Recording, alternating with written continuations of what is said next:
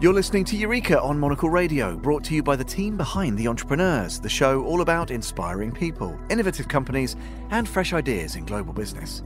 I'm Tom Edwards.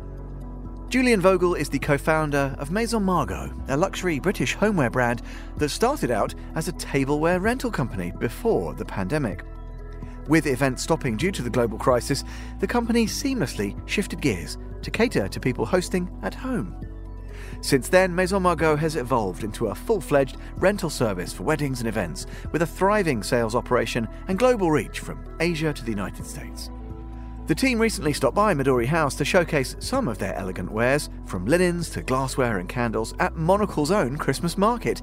In between looking after customers, Julian took the time to pop into the studio and talk about the evolution of the brand.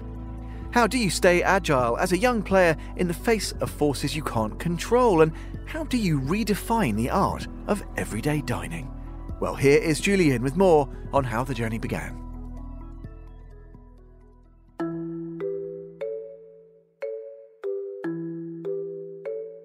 My name's Julian Vogel, and I'm one of the founders of Maison Margaux. We started Maison Margaux three and a half years ago.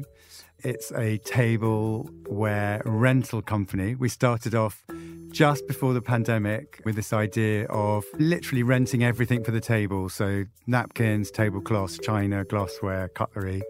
Then went into pandemic and there weren't any events for people to rent. So we switched into sales, and now, sort of three years on, we are full fledged with the rentals for weddings and um, corporate events, and actually people having dinner parties at home. And the sales side is is also booming. We we just went into Harrods. We sell over the moon in the states, and we have a big online retail space as well. We're shipping all over the place, sending everywhere from Texas, LA, Paris, south of France, right the way across Asia. So yeah, it's it's been very interesting to see how much people love tableware. I think one of the biggest surprises has been the real increase in table linen. So people, I mean, I remember myself, you know, two, three years ago, if someone said I was going to have a tablecloth on my table, on my beautiful design table. But now it seems, I think post pandemic, people were we're eating a lot more at home, we're entertaining at home, wanting to make meal times more special. And so I think over lockdown, we were all Instagramming, and I think this whole tablescape phenomenon sort of really took hold. And I think now people really do want to dress their tables. I think what's been interesting is actually the rental side. So, what we say is, you know, sort of people buy the classics, but then they rent slightly more interesting things. So, you know, we've got a Sicilian lemon look, or we've got, an, you know, a bright ikat, or, you know, a sort of French toile de Jouy. So it's sort of great things to just have temporarily and, and sort of mix up and, and sort of make things a bit more interesting. I think that my parents' generation was very much, you know, big cupboards full of china that sort of came out once a year. And I think now it's much more about just use that stuff. Like, just use it every day. If you break the odd plate, isn't that better than it sitting in a cupboard for 40 years and never getting used?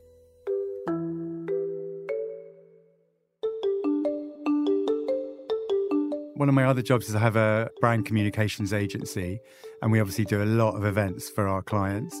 And my husband, who's also one of the founders, he has an events company working with brands like Hermes and Cartier and Apple. So, again, both of us doing a lot of events, hiring a lot of china, and actually finding it all to be quite boring. He actually had an event at Versailles, thought, well, I'll just get everything in Paris, and found the same boring white china that we all find, you know, everywhere.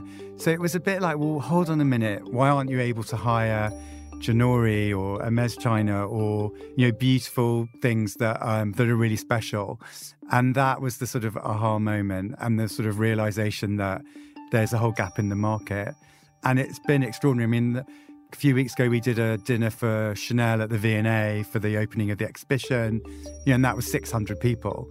And so they used, you know, all of our plates and all of our silver cutlery. But we're also doing, um, it's everything from, you know, you can see, and, and the wedding, even just the wedding market, even just the wedding market in the UK, you know, is huge. And even if we just captured 1% of that, we would be incredibly successful.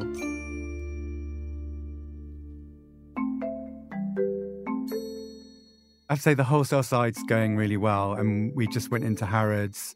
We're doing brand collaborations. So we are going to have a six weeks pop up in Fortnum and Mason over Easter. So we're going to be appearing a lot more places physically and doing tablescape classes and demonstrations. So I think, yeah, we, you'll be seeing us at a lot more weddings, a lot more you know big events, but also hopefully in some of the department stores near you. I love the idea of a, of a Maison Margaux, you know, maison with retail and then with a, an event space, a sort of demonstration space. We're working with so many artisans now making our own linens and china. So the idea that we could invite one of those artisans in to do a demonstration. So I think, yeah, it's it's pretty endless the opportunity.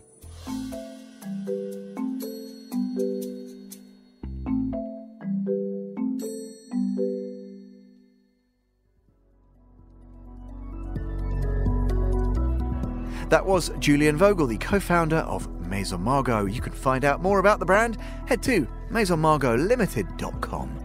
And that's it for this episode of Eureka. We'll be back at the same time next week. Eureka was produced by Laura Kramer with mixing and editing by Jack Dewars. You can listen again and find out more at monocle.com or follow us and browse the extensive archive via your preferred podcast platform. If you want to get in touch with us, email Laura. She's on lrk at monocle.com. I'm Tom Edwards. Goodbye, and thanks for listening to Eureka.